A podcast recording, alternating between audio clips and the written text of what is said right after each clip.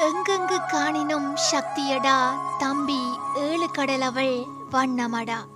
இணைந்திருக்கின்றோம் இது தமிழர் வானொலியின் அறிவியல் உலகம் வலிமையோடு வலி பேசும் நிகழ்ச்சி. பேசிக் கொண்டிருப்பது நான் உங்கள் அன்புடன் நிஷா. ஒவ்வொரு நாளும் பெண்களுக்குள்ளாக இருக்கக்கூடிய மன உணர்வுகளை ஆசைகளை ஆழமான வலிமைகளை வலிகளையும் இணைத்தே பேசிக் கொண்டிருக்கின்றோம். அப்படியும் இப்படியுமாக ஒரு வாரம் ஓடிவிட்டது. மதுவந்தினி தன் புகுந்த வீட்டை விட்டு வந்து அவள் வந்து இரண்டாவது நாளே சிவகாமி அவளை வீட்டிற்கு வரச் சொல்லி அழைத்தார். ஆனால் மதுதான் இன்னும் இரண்டு நாள் தன் அம்மா வீட்டில் தங்கிவிட்டு வருவதாக கெஞ்ச சிவகாமியும் விட்டுவிட்டார். அந்த இரண்டு நாள் மேலும் இரண்டு இரண்டாக கூடி இது ஒரு வாரமும் ஆகிவிட்டது. மதுவுக்கும் தன் புகுந்த வீட்டிற்கு செல்ல ஆசைதான். தன் மாமியாரை நாத்தனாரை அதைவிட தன் ஆசை கணவனை விட்டு பிரிந்திருப்பது கஷ்டமாகத்தான் இருந்தது. தினமும் இரவில் அவன் புகைப்படத்தை அலைபேசியில் பார்த்து கொண்டு அதை மார்போடு அணைத்தவாறு தான் உறங்குகிறாள். ஆனால் ஏனோ தானாகவே அங்கு செல்ல தயக்கமாக இருந்தது. அவளுக்கும் தன் தயக்கத்தை விலக்கி சென்று விட ஆசைதான். ஆனால் அவள் கணவன் சொன்ன சுடு சொற்கள் அவளை அவன் முகத்திலேயே முழிக்கக்கூடாது என்று கூறிய வார்த்தைகள் நினைவு வரும்போது துடித்து விடுகிறாள். அவனாவது என்னை பார்க்காமல் நிம்மதியாக இருக்கட்டும். என்னை பார்த்தால் மீண்டும் வீட்டில் சாப்பிட மாட்டான். வீட்டிற்கும் தாமதமாக திரும்பி வருவான். நானே அவனுக்கு கஷ்டத்தை கொடுக்க வேண்டும் என்று தன் கணவனுக்காக பார்த்து தன் மனதை கல்லாக்கி கொண்டாள். மதுவின் பெற்றோர்களும் அவளிடம் எதுவும் கேட்கவில்லை. சாரதாவும் ஒரு வாரம் விடுப்பு எடுத்துக்கொண்டு தன் மகளோடு தங்கிவிட்டார். இதுவரை பேசாத கதைகள் எல்லாம் பேசி முடித்து அவளுக்கு பிடித்ததெல்லாம் சமைத்து கொடுத்து மாலையில் அவளை அழைத்து கொண்டு வெளியில் செல்வது என்று இதுவரை அவர்கள் அனுபவித்திராத வாழ்க்கையை தன் மகள் வந்த சந்தோஷத்தில் அவளை வைத்து கொண்டாடினர். ஆனாலும் மதுவின் பெற்றோர்களுக்கு உள்ளுக்குள் ஒரு நெருடல் இருந்து கொண்டேதான் இருந்தது. அதை வெளிக்காட்டாமல் மூவரும் வளைய வந்தனர். அன்று காலை உணவை முடித்துவிட்டு மூவரும் ஏதோ பேசிக் கொண்டிருக்க பேச்சு வழக்கில் சுகந்தியை பற்றி பேச்சு வந்தது. சாரதா தான் ஏதோ சுகந்தியை பற்றி சொல்லிவிட்டு தன் நாக்கை கடித்துக் கொண்டார். தன் மகள் அதை கண்டுகொள்ளக்கூடாதென்று. ஆனால் மதுவோ சுகந்தியின் பெயரை கேட்டதுமே அம்மா நான் சுகந்தி அக்கா வீட்டுக்கு போயிட்டு வரேன். அந்த அங்கிள் அண்டியை பார்த்து எவ்வளவு நாளாச்சு? என்று கிளம்பிவிட்டாள். சாரதாவுக்கோ ஏன் அந்த பேச்சை எடுத்தோம்? என்று ஆகிவிட்டது. ஆனாலும் ஒரு பெருமூச்சை விட்டு அவளை அனுப்பி வைத்தார். சுகந்தியின் வீடு இப்போது அடுத்த தெருவுக்கு மாறியிருந்தது. அவர்கள் வீட்டிற்கு நுழைந்த மதுவை கண்டதும் சுகந்தியின் தாய் ஆசை ஆசையாக வரவேற்றார். அடடே மதுக்குட்டியா எப்படா வந்த எப்படி இருக்க? உன் புகுந்த வீட்டுல எல்லாரும் சுகமா என்றவாறு அவளை கட்டி அணைத்து கொண்டார். மதுவும் சிரித்துக்கொண்டே அவருக்கு பதில் அளித்து அவர்களின் நலம் விசாரித்தாள். ஆண்டி சுகந்தி அக்கா எப்படி இருக்காங்க? என்றாள். அதை கேட்டதுமே அதுவரை சிரித்து கொண்டிருந்த அந்த தாயின் முகம் வேதனை அப்பிக்கொண்டது உம்மும் ஏதோ இருக்கா மது? நீயே போய் பாரென்று சுகந்தியின் அறையை காட்டினார். ஓ சுகந்தி அக்கா வந்திருக்காங்களா? எனக்கு தெரியாதே. இருங்க நான் போய் பார்க்கிறேன் என்று ஆச்சரியப்பட்டு சிரித்துக்கொண்டே சுகந்தியின் அறை கோடினாள் மது. சுகந்தியின் அறை கதவை தட்டிவிட்டு பின் மெதுவாக திறக்க அங்கு இருந்த சுகந்தியின் கோலத்தை கண்டு மது அதிர்ந்து நின்றாள்.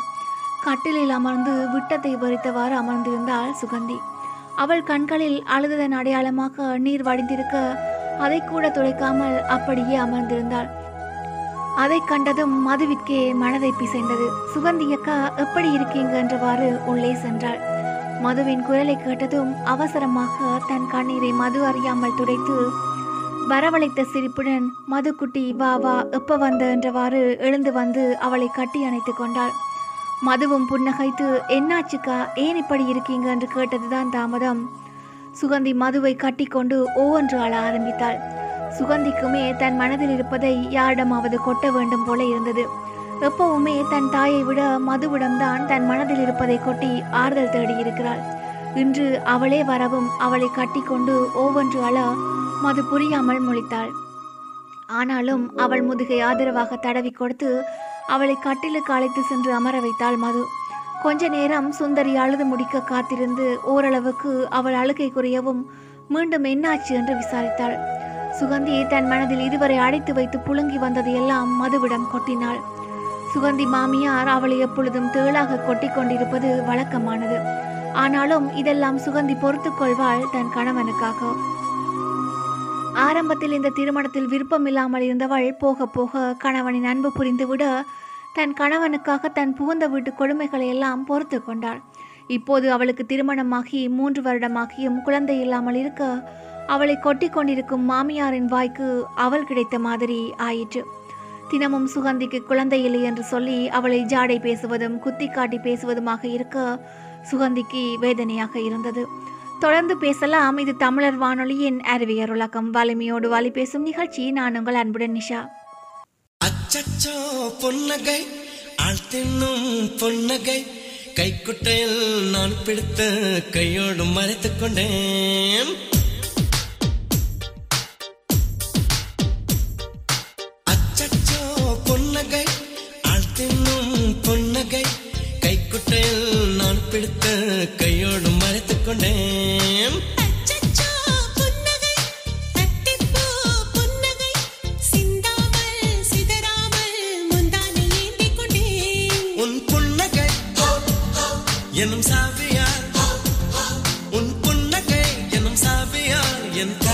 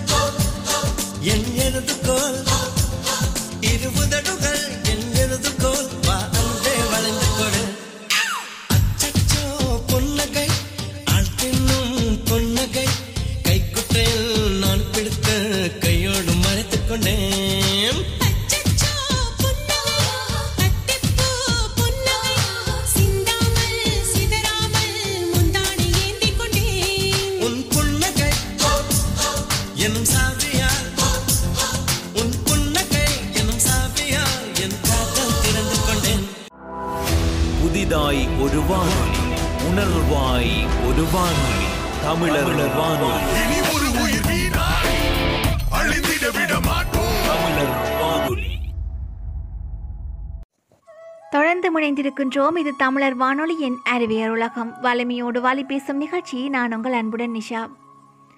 ஏதோ அவளிடம் குறை இருப்பதைப் போல பேச ஒரு நாள் யாருக்கும் தெரியாமல் போய் தன்னை டெஸ்ட் பண்ணி பார்த்தாள். ஒருவேளை தன்னிடம் எதுவும் குறை இருக்குமோ என்று அஞ்சி. ஆனால் அவளிடம் எந்த குறையும் இல்லை. அவள் தாயாக எல்லா தகுதியும் இருக்கு என்று டாக்டர் சொல்லிவிட அவள் கணவனையும் இந்த மாதிரி டெஸ்ட் பண்ணி பார்க்க அழைத்து வர சொன்னார்.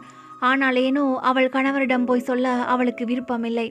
அவனிடம் குறை இருந்தாலும் இருந்துட்டு போகட்டுமே. எனக்கு குழந்தையை விட என் கணவன் தான் முக்கியம் என்று அவனிடம் எதுவும் சொல்லாமல் விட்டுவிட்டாள். ஆனால் இது அவள் மாமியாருக்கு தெரியாதே. எப்பவும் போல அவர் குத்தல் பேச்சு தொடர்ந்து கொண்டேதான் இருந்தது. பொறுத்தார் பூமியாழ்வார் என்று தன் அன்னை அப்பப்ப சொல்லிக் கொடுத்த பாடத்தை வலுக்கட்டாயமாக மனதில் கொண்டு பல்லை கடித்துக்கொண்டு அவர் சொல்வதையெல்லாம் காதில் வாங்காமல் விட்டு விடுவாள் ஒரு நாள் அவர்கள் பக்கம் விருந்தினர் ஒருவர் வந்திருக்க அவர் வேற சுகந்தியை பார்த்து இன்னும் குழந்தை இல்லையா? என்று கேட்கப் போக உடனே அவர் சென்றதும் அவள் மாமியார் தன் பாட்டை ஆரம்பித்து விட்டார். இந்த முறை ஜாடை பேச்சு இல்லாமல் நேராகவே அவளிடம் சொல்ல அதற்கு மேல் பொறுக்க மாட்டாமல் பொங்கிவிட்டாள் சுகந்தி. என்னிடம் எந்த குறையுமே இல்லை. நான் டெஸ்ட் பண்ணி பார்த்துட்டேன். வேணும்னா உங்கள் பையனை கூட்டிக்கிட்டு போய் டெஸ்ட் பண்ணுங்க. அவர்கிட்ட தான் ஏதும் குறை இருக்கும். சும்மா என்னைய மட்டும் குறை சொல்லாதீங்க என்று கோபமாக சொல்ல அப்பொழுது பார்த்து அவள் கணவன் ஏதோ ஒரு வேலையாக வீட்டுக்கு சீக்கிரம் திரும்பி வந்திருந்தாள். திரும்பியவன் சுகந்தியின் பேச்சையும் அதுவும் அவள் தன் தாயை எதிர்த்து சண்டை போடுவதையும் கண்டு அதிர்ந்து நின்றான். அவனுக்கு வீட்டில் நடப்பது தெரியாது. சுகந்தி அவனிடம் எதுவும் சொல்லி இருக்கவில்லை அதனால் தன் மனைவிதான் தன் அன்னையை மதிக்கவில்லை. இப்படி எதிர்த்து பேசுகிறாள் என்று புரிந்து கொண்டு வேகமாக உள்ளே வந்தவன் கோபத்தில் ஓங்கி அவள் கன்னத்தில் அறைந்து விட்டான். அவன் உள்ளே வந்ததைக் கண்டு திகைத்து நின்ற சுகந்தி தன்னிடம் என்ன நடந்தது? என்று கேட்காமல் அவன் உடனே தன் கன்னத்தில் அறையவும் அதிர்ந்தே போனாள். இதுவரை தன்னை கை நீட்டிடாத தன் கணவன் இன்று அடித்து விட்டான். அதுவும் தன் மாமியார் முன்னால். அடித்திருக்க அது அவளுக்கு பெரும் அவமானமாக போயிற்று. தங்கள் அறையில் கூப்பிட்டு அவளை கண்டித்திருக்கலாம். அதை விட்டு அடுத்தவர் முன்னால் அடி வாங்கவும் அவளுக்கு அவமானமாக போய்விட அதைவிட பிறந்த வீட்டில் இது மாதிரி யாரும் அவளை கண்டித்தது கூட இல்லை. அப்படி இருக்க திடீரென்று கணவன் அடிக்கவும் உடனே கோபம் தலைக்கேற விறுவிறுவென்று தங்கள் அறைக்கு வந்தவள் பெட்டியை எடுத்து அதில் தன் உடைகள் சிலவற்றை எடுத்து வைத்துக்கொண்டு தன் பிறந்த வீட்டிற்கு கிளம்பிவிட்டாள். சோபாவில் அமர்ந்திருந்த அவள் கணவனோ அவளை தடுக்காமல் வெறுத்து பார்க்க அதைக் கண்டவள் இன்னும் வீம்புடன் அழுது கொண்டே வெளியேறிவிட்டாள். அருகில் நின்று இதையெல்லாம் பார்த்து கொண்டிருந்த அவள் மாமியாருக்கு வயிறு குளிர்ந்து போனது. எப்படியோ தான் நினைத்தது நடந்து விட்டது என்று உள்ளுக்குள் மகிழ்ந்து கொண்டார். பெட்டியோடு தன் மகள் அழுது கொண்டே வீட்டுக்கு வரவும் சுகந்தியின் பெற்றோர் பயந்து விட்டார்கள். என்னாச்சு என்று விசாரிக்க அவள் எதுவும் சொல்லாமல் தன் அறைக்கு சென்று படுக்கையில் படுத்து குலுங்கி அழ ஆரம்பித்தாள். அதைக் கண்ட சுகந்தியின் தந்தை உடனே தன் மாப்பிள்ளையை போனில் அழைக்க அவனோ அவர் போனை எடுக்காமல் கட் பண்ணினான். உடனே கிளம்பி சம்மந்தி வீட்டிற்கு சென்றார். அங்கு அவர் மாப்பிள்ளை வெளியில் சென்றிருப்பதாக சொல்லி அவர் மகளின் மேல் குற்றப்பத்திரிகை வாசித்தார் சுகந்தி மாமியார். பெண்ணை பேத்த தகப்பனாக அவர் எதுவும் சொல்லாமல் அவர் சம்மந்தியம்மா சொல்லியது எல்லாம் கேட்டுக்கொண்டிருக்க கடைசியாக அவள் தங்கள் வீட்டு வாரிசை பெற்றுக் கொடுக்க லாயக்கில்லாதவள் என்ற குறியை சொல்ல அவருக்கு வேதனையாகி போய்விட்டது. பல்லை கடித்துக்கொண்டு எதுவும் பேசாமல் எழுந்து வந்துவிட்டார். என்ன இருந்தாலும் தன் மகள் வாழுகிற வாழப்போகிற வீடு இது. நாம் ஆத்திரத்தில் எதுவும் வார்த்தையை விட்டுவிடக்கூடாது என்று பொறுத்துக்கொண்டு அவர் சொல்லிய கதையெல்லாம் கேட்டு முடித்து எழுந்து வந்துவிட்டார். அடுத்த நாள் தன் மாப்பிள்ளை வேலை செய்யும் அலுவலகத்துக்கு சென்று அவனை சந்திக்க முயல அவனோ வந்திருப்பவர் யார் என்று தெரிந்து சந்திக்க மறுத்து விட்டான் அவரை யார் என்று தெரியாது என்று சொல்லிவிட சுகந்தியின் அப்பாவுக்கு தான் இன்னும் வேதனையாகி போனது. தன் மகளிடம் வந்து கேட்டார் அவள் எதுவும் சொல்லாமல் கண்ணீர் வடித்தாள். அவரும் கொஞ்ச நாள் முயன்று பார்த்து பின் விதிப்படி நடக்கிறது நடக்கட்டும் என்று விட்டுவிட்டார். இந்த நிலையில் சென்ற வாரம் அவள் கணவனிடமிருந்து டைவர்ஸ் நோட்டீஸ் வந்திருந்தது. அதைக் கண்டதும் அந்த வீட்டில் அனைவருமே அதிர்ந்து போயினர். விவாகரத்து போகும் அளவுக்கு என்ன பிரச்சனையானது என்று தெரியாமல் பெரியவர்கள் இருவரும் முழிக்க சுகந்தியுமே அதிர்ந்து விட்டாள். என்னதான் தன் தாயிடம் தனக்காக பரிந்து பேசவிட்டாலும் தங்கள் அறையில் இருக்கும்போது அவளிடம் அன்பாகத்தான் நடந்து கொண்டான் அவள் கணவன். அவளை கொஞ்சி அன்பால் குளிப்பாடினான் தான். இந்த மூன்று வருடங்களில் ஒரு நாளும் அவளை பிரிந்திருந்ததில்லை. சுகந்தி தன் தாய் வீட்டுக்கு வந்தாலும் மாலையை வந்து அவளை அழைத்து சென்று விடுவான். அப்படிப்பட்ட அவன் அன்பை கண்டுதான் அவளும் அந்த திருமணத்தை முழுமையாக ஏற்றுக்கொண்டு தன் மாமியார் கொடுமைப்படுத்தினாலும் தன் கணவனுக்காக அவன் அன்பிற்காக பொறுத்து கொண்டாள். ஆனால் இன்று அவனே தன்னை அவனிடமிருந்து விலக்க நினைத்து விவாகரத்து நோட்டீஸ் விட்டிருக்க சுகந்தி இடிந்தே போய்விட்டாள். ஒருவேளை தான் அவசரப்பட்டு விட்டோமோ புகுந்த வீட்டை விட்டு வந்திருக்க கூடாது என்று யோசிக்க ஆனாலும் தனக்காக அவன் ஒரு வார்த்தை கூட பேசவில்லையே. அதோடு என்ன நடந்தது என்று கேட்காமல் தன்னை அறைந்து விட்டானே அப்ப என்மேல் அவனுக்கு பாசமே இல்லையா? தொடர்ந்து பேசலாம். இது தமிழர் வானொலியின் அறிவியல் உலகம். வலிமையோடு வழி பேசும் நிகழ்ச்சி. நான் உங்கள் அன்புடன் நிஷா. வண்ணப்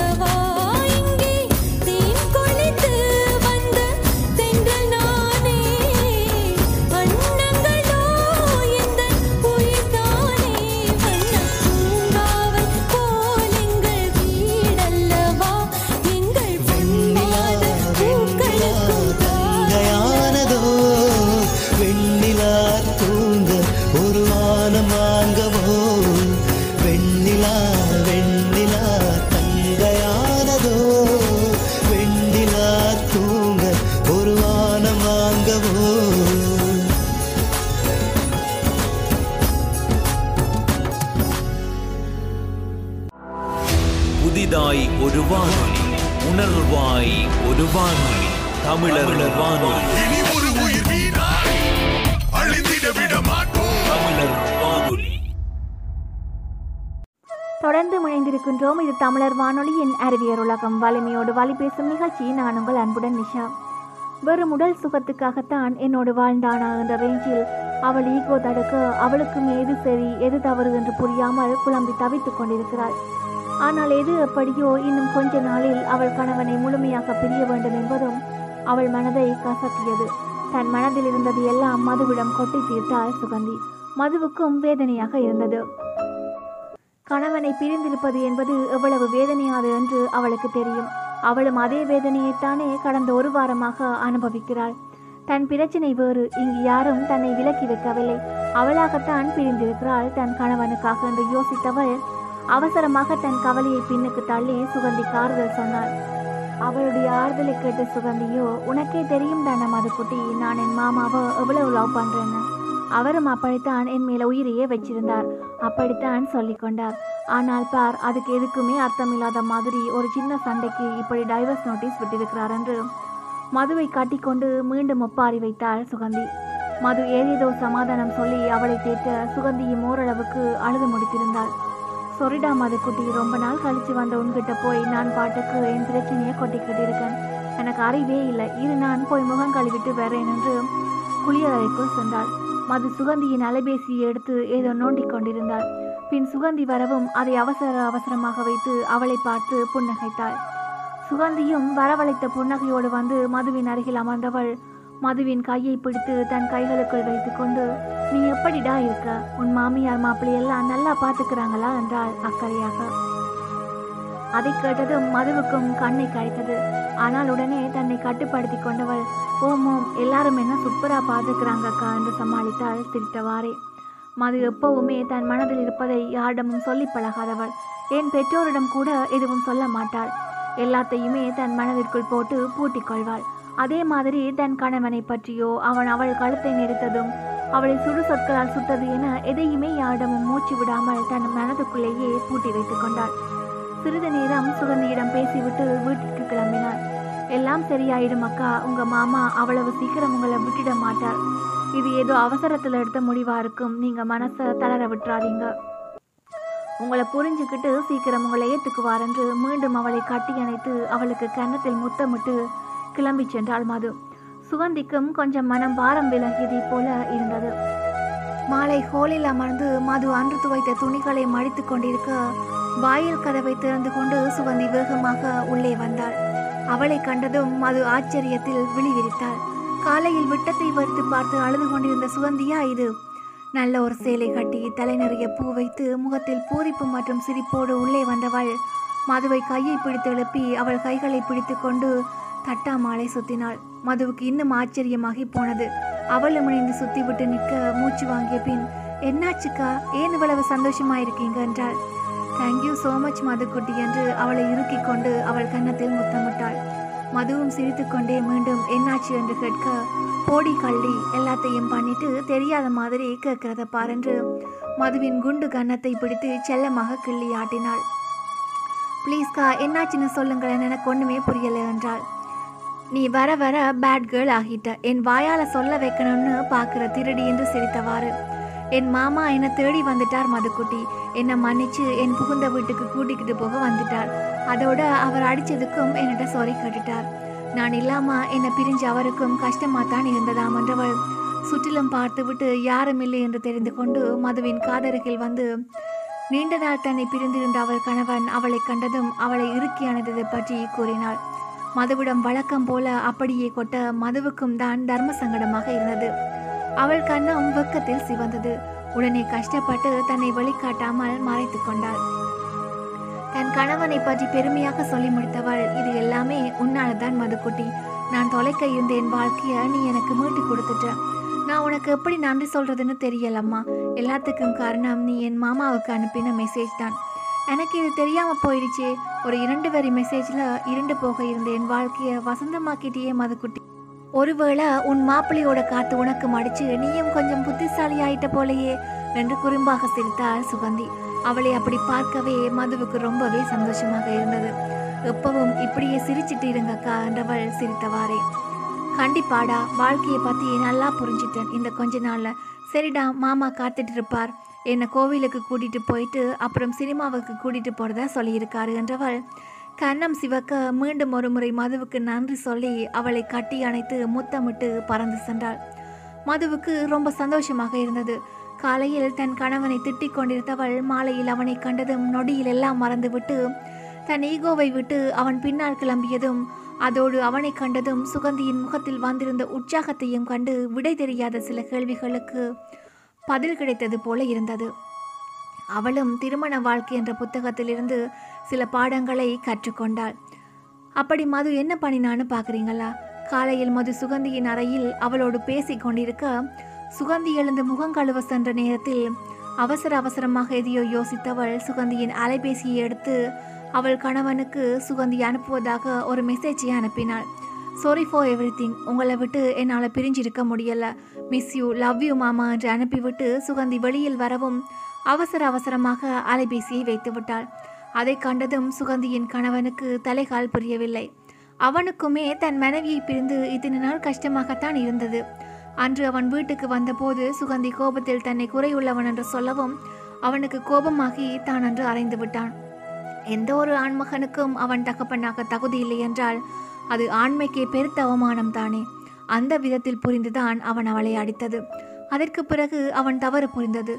இணையத்தில் ஆராய குழந்தையின்மை ஆண்களும் காரணமாக இருக்கலாம் என்று தெரிந்து கொண்டான். அன்று சுகந்தி சொன்ன மாதிரி அவளுக்கு குறை இல்லை என்றால் தன்னிடம் தான் குறை இருக்குமோ என்ற விதத்தில் தனக்குள்ளே ஏதையோ நினைத்து கொண்டு அப்படி இருந்தால் அது அவளுக்கு தான் கஷ்டமாகும். குழந்தை இல்லை என்றால் எல்லோரும் பெண்களைத்தானே குறை சொல்வார்கள் என்று யோசித்தான். அதற்கு தீர்வாக அவள் வேறொரு வாழ்க்கை அமைத்துக் கொள்ளட்டும் என்று தவறாக யோசித்து தான் அவளுக்கு விவாகரத்து நோட்டீஸ் அனுப்பினான். மனமே இல்லாமல் அவள் தந்தை பலமுறை அவனை சந்திக்க முயன்றபோது அவரை நேரில் பார்த்தால் தன் மனசு மாறிவிடும் என்று அஞ்சியே அவரை பார்க்க மறுத்து விட்டான் வீட்டிலும் அவன் அம்மா சுகந்தியை வார்த்துவது தெரிந்ததுதான். ஆனால் இதுவரை தன் அண்ணியை பற்றி அவள் குறை எதுவும் அவனிடம் சொல்லியதில்லை. அதனாலேயே சுகந்தியை மிகவும் நேசித்தான். அவன் பாசத்தை எல்லாம் அவள் மீது பொழிந்தான்.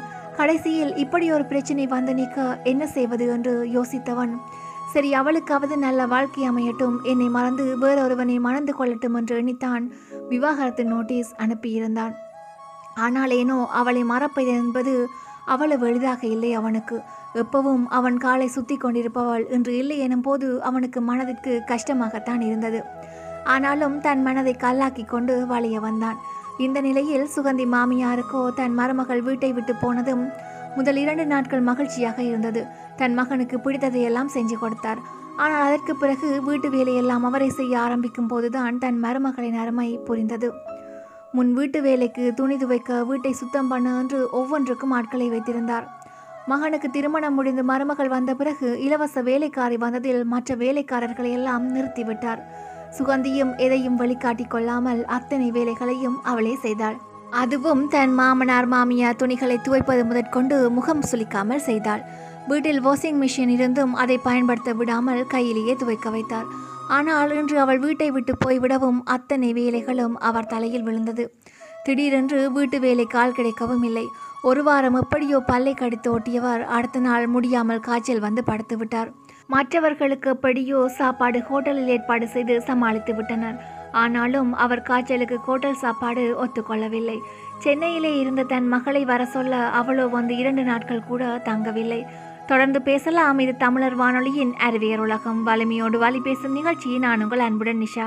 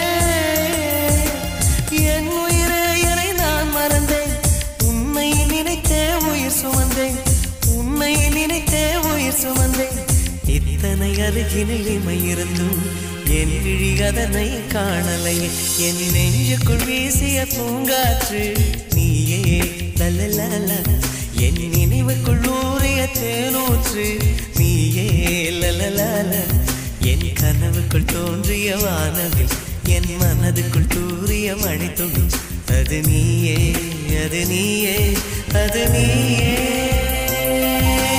காதலியே காதலியே என் காதலை சொல்ல மொழியில்லையே. கண்கள் தொடும் வானத்தையே என் கைகளில் தீண்டிட வழியில்லையே வழியில்லையே. என் நெஞ்சுக்குள் வீசிய பூங்காற்று நீயே லலலல என் நினைவுக்குள் ஊறிய தேனூற்று நீயே லலலால புதிதாய் ஒரு வானொலி உணர்வாய் ஒரு வானொலி தமிழர் வானொலி. இனி ஒரு உயிர் வீணாய் அழிந்திட விட மாட்டோம் தமிழர் வானொலி. தொடர்ந்து இணைந்திருக்கின்றோம் இது தமிழர் வானொலியின் அறிவியர் உலகம். வலிமையோடு வழி பேசும் நிகழ்ச்சி நான் உங்கள் அன்புடன் நிஷா. முன்பொரு முறை இந்த மாதிரி அவர் படுத்த போது தன் மருமகள் அவர் பக்கத்தில் இருந்து அக்கறையாக அவரை பார்த்து கொண்டதும் அவருக்கு மட்டும் வாய்க்கு ருசியாக தனியாக சமைச்சு கொடுத்ததும் நினைவுக்கு வந்தது. அதோடு தன் மகனும் இப்போதெல்லாம் கலை இழந்து மனைவியை பிரிந்து வருந்துவது புரிய அப்போதுதான் தன் தவறு புரிந்தது அவருக்கு. என்னதான் மகளுக்காக பார்த்து பார்த்து செஞ்சாலும் அவள் எப்பவும் அடுத்த வீட்டுக்கு சொந்தமானவள். தன் வீட்டுக்கு வந்திருக்கும் மருமகள் தான் தங்களுக்காக எதையும் செய்வாள். உரிமையோடு அவரிடம் கேட்கலாம் என்று புத்தியில் உரைக்க மெதுவாக தன் மருமகளை சென்று அழைத்து வர சொல்லி மகனிடம் நச்சரிக்க ஆரம்பித்தார். ஆனால் அவனோ மறுத்து விட்டான் தன் தாய் படுக்கவும் இப்ப போய் அவளை அழைத்தால் இது தங்கள் சுயநலத்துக்காக போய் அவளை அழைத்து வருவதாக ஆகிவிடும். அவளாவது இனிமேல் நிம்மதியாக இருக்கட்டும் என்று மறுத்து விட்டான் இந்த நிலையில் தான் சுகந்தியிடமிருந்து காலையில் வந்த செய்தியை பார்த்ததும் அவன் ஈகோ அவனை விட்டு பறந்து விட்டது எப்படா ஆபீஸ் முடியும் என்று காத்திருந்தவன் சுகதியின் வீட்டுக்கு பறந்து விட்டான் எப்படியோ தான் அனுப்பிய ஒரு மெசேஜ் அவர்கள் இருவரின் ஈகோவை விட்டு வெளிவர உதவி செய்திருக்கு. முருகா இனிமேலாவது அவர்கள் நன்றாக இருக்கட்டும் என்று மனதுக்குள் வேண்டிக் கொண்டாள் மதுவந்தினி. மறுநாள் காலை வாக்கிங் சென்றுவிட்டு திரும்பி வந்த சண்முகம் தன் மகளை கண்டு திகைத்து நின்றார். காலையிலேயே குளித்து ரெடியாக அவள் பெட்டியை எடுத்து வரவேற்பறையில் வைத்து பரபரப்பாக இங்கும் அங்கும் ஓடிக்கொண்டிருந்தாள் மது. இந்த ஒரு வாரமாக இருந்த ஏதோ ஒரு சோகம் மறைந்து அவள் முகத்தில் தெளிவும் கொஞ்சம் சந்தோஷமும் திரும்பி இருந்ததைப் போல இருந்தது. அவளை கண்டு ரசித்து கொண்டே உள்ளே வந்தவர் என்னடா மது கண்ணா ஒரே பரபரப்பா இருக்க? எங்க கிளம்பிட்ட காலையிலேயே? என்றார். அவளும் தன் தந்தையை கண்டு புன்னகைத்து என் வீட்டுக்கு பா என்றாள். அவள் என் வீடு என்று சொன்னதும் சண்முகத்துக்கு நிம்மதியாக இருந்தது. ஏண்டா அதுக்குள்ள கிளம்பிட்ட? இன்னும் ஒரு இரண்டு நாள் இருக்கலாம்ல என்றார் ஒரு பாமாலிட்டிக்காக இல்லைப்பா அத்தை அங்கே தனியாக இருக்காங்க. அதோட எனக்கும் கிளாஸ் நாளையிலேருந்து ஸ்டார்ட் இங்கே இருந்து போகிறது கஷ்டம்தானே. அங்கே போயிடலாம் என்று கிளம்பிட்டேன் என்று சிரித்தாள். தன் மகளின் முகத்தில் வந்த புன்னகையை கண்டதும் இன்னும் நிம்மதியாக இருந்தது தந்தைக்கு. மது மீண்டும் தன் அறைக்குள் வந்து இன்னும் சில ஆடைகளை எல்லாம் எடுத்து வைத்துக் கொண்டிருந்தாள். வெளியில் சென்ற அவள் தந்தை யாரோடு பேசிக்கொண்டு உள்ளே வருவது கேட்கவும் தன் அறையிலிருந்து வெளியே வந்தாள் மது. தன் தந்தையுடன் உள்ளே வந்தவனை கண்டதும் அப்படியே ஸ்தம்பித்து நின்றாள். அங்கே நின்றது அவள் கணவன் நிகிலன். அவனை கண்டதும் பழசெல்லாம் மறந்திருக்க ஓடிச் சென்று அவனை கட்டிக்கொள்ள துடித்தன அவள் கரங்களும் கால்களும். அவள் பார்வை ஆசையோடு அவன் மீது படிய அதே நேரம் அவனும் இவளிடம் திரும்ப அவனுமே ஒரு நொடி தடுமாறித்தான் போனான் இவளைக் கண்டு. ஆனால் அடுத்த நொடியே பார்வையை மாற்றிக்கொண்டான் மதுவுக்கும் அவனின் அந்த ஒரு நொடி பார்வையே போதுமானதாகத்தான் இருந்தது. மதுவை கண்ட சண்முகம் என்னம்மா உன்னை கூட்டி போக மாப்பிள்ளை வருவார்னு சொல்லவே இல்லை. நல்ல பொண்ணுமா என்று சிரித்தார் அவன் வந்தது அவளுக்குமே ஆச்சரியம்தான். அவன் வருவான் என்று அவள் சிறிதும் எதிர்பார்க்கவில்லை. ஒரு வாரம் கழித்து தனக்கு காட்சி அளித்த தன் கணவனை கண்குளிர பார்த்து ரசித்தாள். சண்முகம் முன்பே மதுவின் பெட்டியை கொண்டு போய் காரில் வைத்திருக்க மதுவும் தன் பெற்றோர்களை காட்டி தழுவி விடை பெற்றாள். கார் வரை வந்தவர்கள் கார் கிளம்பவும் கையசைத்து விடை கொடுத்து தன் மகளை அனுப்பி வைத்தனர் நிம்மதி மற்றும் சந்தோஷத்தோடு. என்னதான் செல்லமாக வளர்த்தாலும் மகள் தங்களோடு இருப்பது மகிழ்ச்சியாக இருந்தாலும் திருமணத்துக்கு பிறகு அவள் புகுந்த வீட்டில் இருப்பதுதான் பெண்ணை பெற்றவருக்கு சந்தோஷமும் நிம்மதியும். அப்படி இருக்க அவள் இங்கு வந்து தங்கிவிட மாப்பிளையும் கண்டுக்காமல் இருக்க கஷ்டமாக இருந்தது. ஆனால் அவளாக சொல்லாமல் தாங்களாக கேட்டு அதற்கு தீர்வு சொல்கிறோம் என்று மேலும் குழப்ப வேண்டாம். அவர்கள் பிரச்சனையை அவர்களை தீர்க்கட்டும் என்று கேட்கவும் இல்லை. அவளும் வாய் திறந்து எதுவும் சொல்லவில்லை. எப்படியோ மாப்பிள்ளைக்கும் அவர் பொண்டாட்டி மீது அன்பு இருக்குத்தான். என்ன கொஞ்சம் முரட்டுத்தனமா பிடிவாதமா வழியில காமிச்சுக்க மாட்டார் போல. எல்லாம் கொஞ்ச நாள்ல சரியாயிடும் என்று உள்ளுக்குள் சிரித்தார் சண்முகம். காரில் இருந்த மதுவந்தினிக்கோ இன்னும் நம்ப முடியவில்லை. தன் கணவனே தன் அழைக்க வந்திருப்பதை நேற்று மாலை சுகந்தி வந்துவிட்டு சென்ற பிறகு மது ஏதோ யோசித்துக் கொண்டிருந்தாள். ச்ச என்னுடைய முட்டாள்தனத்தால் நான் பாட்டுக்கு என் வீட்டுக்கு வராமல் இருந்திருக்கணும் என்று தண்ணியை நொந்து கொண்டிருந்தாள் மது. தன் பிறந்த வீட்டுக்கு சென்ற இரண்டு நாட்கள் அவள் நிகிலன் கண்ணிலேயே படவில்லை. அவனை அறியாமல் அவன் கண்கள் அவளை தேடின. மது சென்ற மூன்றாவது நாள் தன் மகனிடம் அவளை போய் அழைத்து வர சொல்லி மெதுவாக கேட்க அப்போதுதான் அவனுக்கே தெரிய வந்தது அவள் வீட்டில் இல்லை என்று யாரை கேட்டு போனாள் என்றான் கோபமாக. அம்மா அவளா தானே போனா? அக்கறை இருந்தா அவளை வரட்டும். என்னால் எல்லாம் அவ வீட்டுக்கு போக முடியாது என்று கோபமாக சென்று விட்டான். சிவகாமியும் என்ன செய்வதென்று தெரியாமல் முழித்தவாறே தன் மருமகளை வரச் சொல்லி தினமும் அழைக்க அவளோ இன்று நாளை என்று ஒரு வாரம் ஓட்டிவிட்டாள். இன்று காலைதான் சிவகாமிக்கு இனிமேலும் இதை இப்படியே விடக்கூடாது என தோன்ற மகனை காலையில் பிடித்து கொண்டார். டேய் நிகிலா நம்ம வீட்டு மகாலட்சுமி அடுத்த வீட்டில் இருந்தா நமக்குத்தான் அசிங்கம். போய் கூட்டிட்டு வாடா என்றார் பாவமாக. அவன் மாட்டேன் என்று திரும்ப அதே பாட்டை பாட டேய் பொண்டாட்டி கோவிச்சிட்டு போறதெல்லாம் காலங்காலமா நடக்கிறது தாண்டா. அவ்வளவு ஏன் உங்க அப்பா கிட்ட சண்டை போட்டுக்கிட்டு எத்தனை நாள் நான் என் ஆத்தா வீட்டுக்கு போயிருக்கேன்னு தெரியுமா? கல்யாணம் முடிஞ்சு பம்பாய் போறதுக்கு முன்னாடி ஒரு மூணு மாசம் உன் அப்பா ஊர்ல தான் இருந்தோம். அந்த மூணு மாசத்துல ஒரு நாற்பது நாளாவது நான் சண்டை போட்டுக்கிட்டு என் அம்மா வீட்டுக்கு போயிடுவேன். நான் போன இரண்டாவது நாளே உங்க அப்பா வந்து என் கை காலில் விழுந்து என்று இழுக்க அவரை முறைத்தான் நிகிலன். அவனுக்கு தெரியும் தன் தந்தை அப்படி நடந்து கொண்டிருக்க மாட்டார் என்று தாலும் அதெல்லாம் என்னால முடியாதும்மா. அவளாத்தானே போனா அவளை வரட்டும் என்றவன் வேகமாக எழுந்து வழியில் சென்றான். காரை கிளப்பி சிறிது தூரம் சென்றவன் தன் அன்னையின் பாவமான முகமும் அவர் ஏக்கமும் அவனிடம் கெஞ்சி கேட்டதும் கண் முன்னே வர காரை தன் மாமனார் வீட்டை நோக்கி செலுத்தினான். அங்கே அவளும் தயாராகி இருக்க ஒரு நடி அவனுக்கும் ஆச்சரியம்தான். தன் அன்னை சொன்ன கதை நினைவு வந்தது. அவளை கண்டதும் அவனுக்குமே அவளை கட்டி அணைத்து கொள்ள துடித்ததுதான். ஆனாலும் தன்னை மறைத்துக்கொண்டு எதுவும் பேசாமல் அமர்ந்து கொண்டான் அவனுக்குமே தெரிந்தது தன்னிடம் வந்திருந்த மாற்றம். தன் தோற்றம்தான் அவளை வருத்துகிறது என்று புரிய அவனும் மெல்ல அவளை திரும்பி பார்க்க அவனும் அதிர்ச்சியாகி போனான். அவளும் நன்றாக இழைத்திருந்தாள் தன்னை போலவே. ஏய் இங்க பார். அம்மா கெஞ்சி கேட்டாங்க. அதானதான் உன்னை கூட்டிட்டு போக வந்தேன். அவங்களுக்கு இன்னும் உன் வேஷம் தெரியல. எனக்கு அதை நிரூபிக்க ஆதாரம் இல்லை. அவங்களாகவே உன்னை பத்தி புரிஞ்சுக்கிட்டாதான் உண்டு. அது வரைக்கும் நீ என் வீட்டில் இரு. எனக்கு அவங்க சந்தோஷம்தான் முக்கியம். உன் திட்டம் எதுவும் என்கிட்ட பழிக்காது. அதை கேட்டு அதுவரை பொங்கிய சந்தோஷமும் உற்சாகமும் தொலைந்து போனது மதுவுக்கு. தன் கணவன் தன்னை அழைத்து செல்ல வந்து விட்டான் என்று துள்ளி குதித்தவள் அவன் தன் அன்னைக்காக வந்திருக்கிறான் என்று தெரிய உடைந்து போனாள். என்னை இன்னும் நம்பவில்லையே. எப்பதான் என்னை ஏற்றுக்கொள்வானோ என்று மறுகியவள் அது எப்படியோ இனி என் வாழ்வு அங்கதான் என்று பெருமூச்சு விட்டு ஜன்னல் பக்கம் திரும்பி வேடிக்கை பார்த்தாள். கார் வீட்டை அடையவும் காரில் இருந்து இறங்கியவள் வீட்டு வாயிலை அடைந்து தன் வலக்காலை எடுத்து வைத்து இனி இந்த வீட்டை தாண்டி போக மாட்டேன் என்று மனதுக்குள் சொல்லிக்கொண்டே வீட்டிற்குள் வந்தாள். தான் எவ்வளவு சொல்லியும் தன் மகன் மருமகளை அழைத்து வர மறுத்து விட்டதால் சோபாவில் சோகமாக அமர்ந்து அடுத்து என்ன செய்வது என்று யோசித்துக் கொண்டிருந்தார் சிவகாமி. எதேர்ச்சியாக திரும்பியவர் உள்ளே வந்து கொண்டிருந்த மருமகளை கண்டதும் வேகமாக எழுந்து வர அதுவும் ஓடிச் சென்று சிவகாமியை கட்டிக்கொண்டாள் சொரியத்த என்று சொல்ல வர இருக்கட்டும் மருமகளே. குடும்ப அரசியல்ல இதெல்லாம் சாதாரணம். நீ ஒன்றும் வருத்தப்படாத. ஏதோ கெட்ட காலம் இதோட முடிஞ்சிருச்சுன்னு நினைச்சுக்கோ.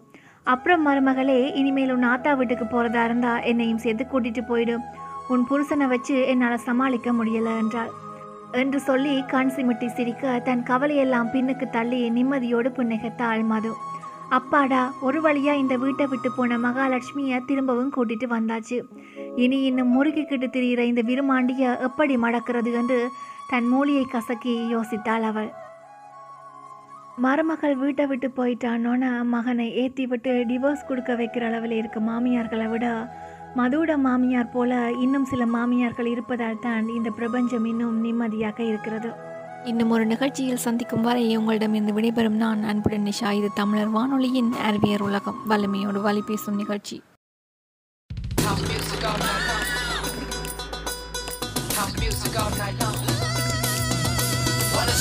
அன்னக்கிளி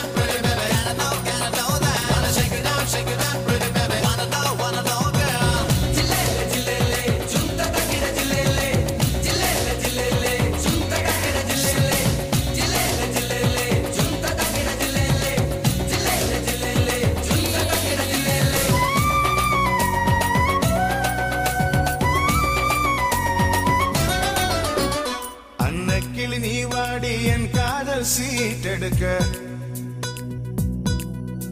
நெல்லுக்கு பதிலாக முத்தங்கள் நான் கொடுக்க.